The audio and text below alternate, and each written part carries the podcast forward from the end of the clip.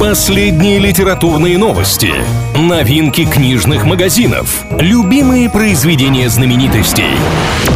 Книга ворот на правильном радио. Приветствую всех книголюбов, с вами Андрей Лапин. В ближайшие пару минут будем говорить о литературе и всем, что прилагается. Что нового?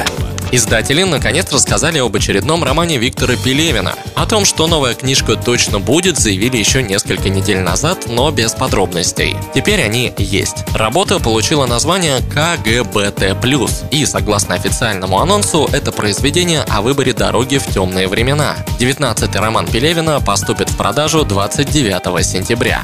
Что читают?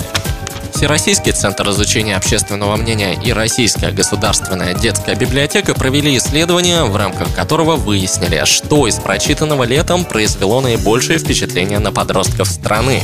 Опрос проводили среди учащихся пятых-девятых классов, и чаще всего ребята упоминали разные книги о Гарри Поттере, Маленького принца, Экзюпери и Робинзона Крузо. Из произведений школьной программы в топ попали Дубровский, Пушкина, Тарас Бульба, Гоголя и Тургеневская Муму.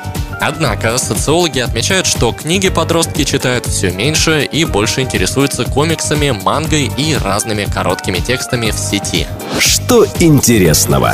На очередных торгах аукционного дома Литфонд продали редкий альбом Казимира Малевича. Работу с названием «Супрематизм 34 рисунка» знаменитый художник издал в Витебске в 1920 году. Из тиража в 100 экземпляров до наших дней сохранились только 14, 11 из которых уже находятся в частных зарубежных коллекциях. Экземпляр Литфонда ушел с молотка за 3 миллиона 600 тысяч рублей или почти 60 тысяч долларов. Это одно из самых дорогих русскоязычных изданий в мире. На этом пока все. С вами был Андрей Лапин. Услышимся на правильном. Книга ворот на правильном радио.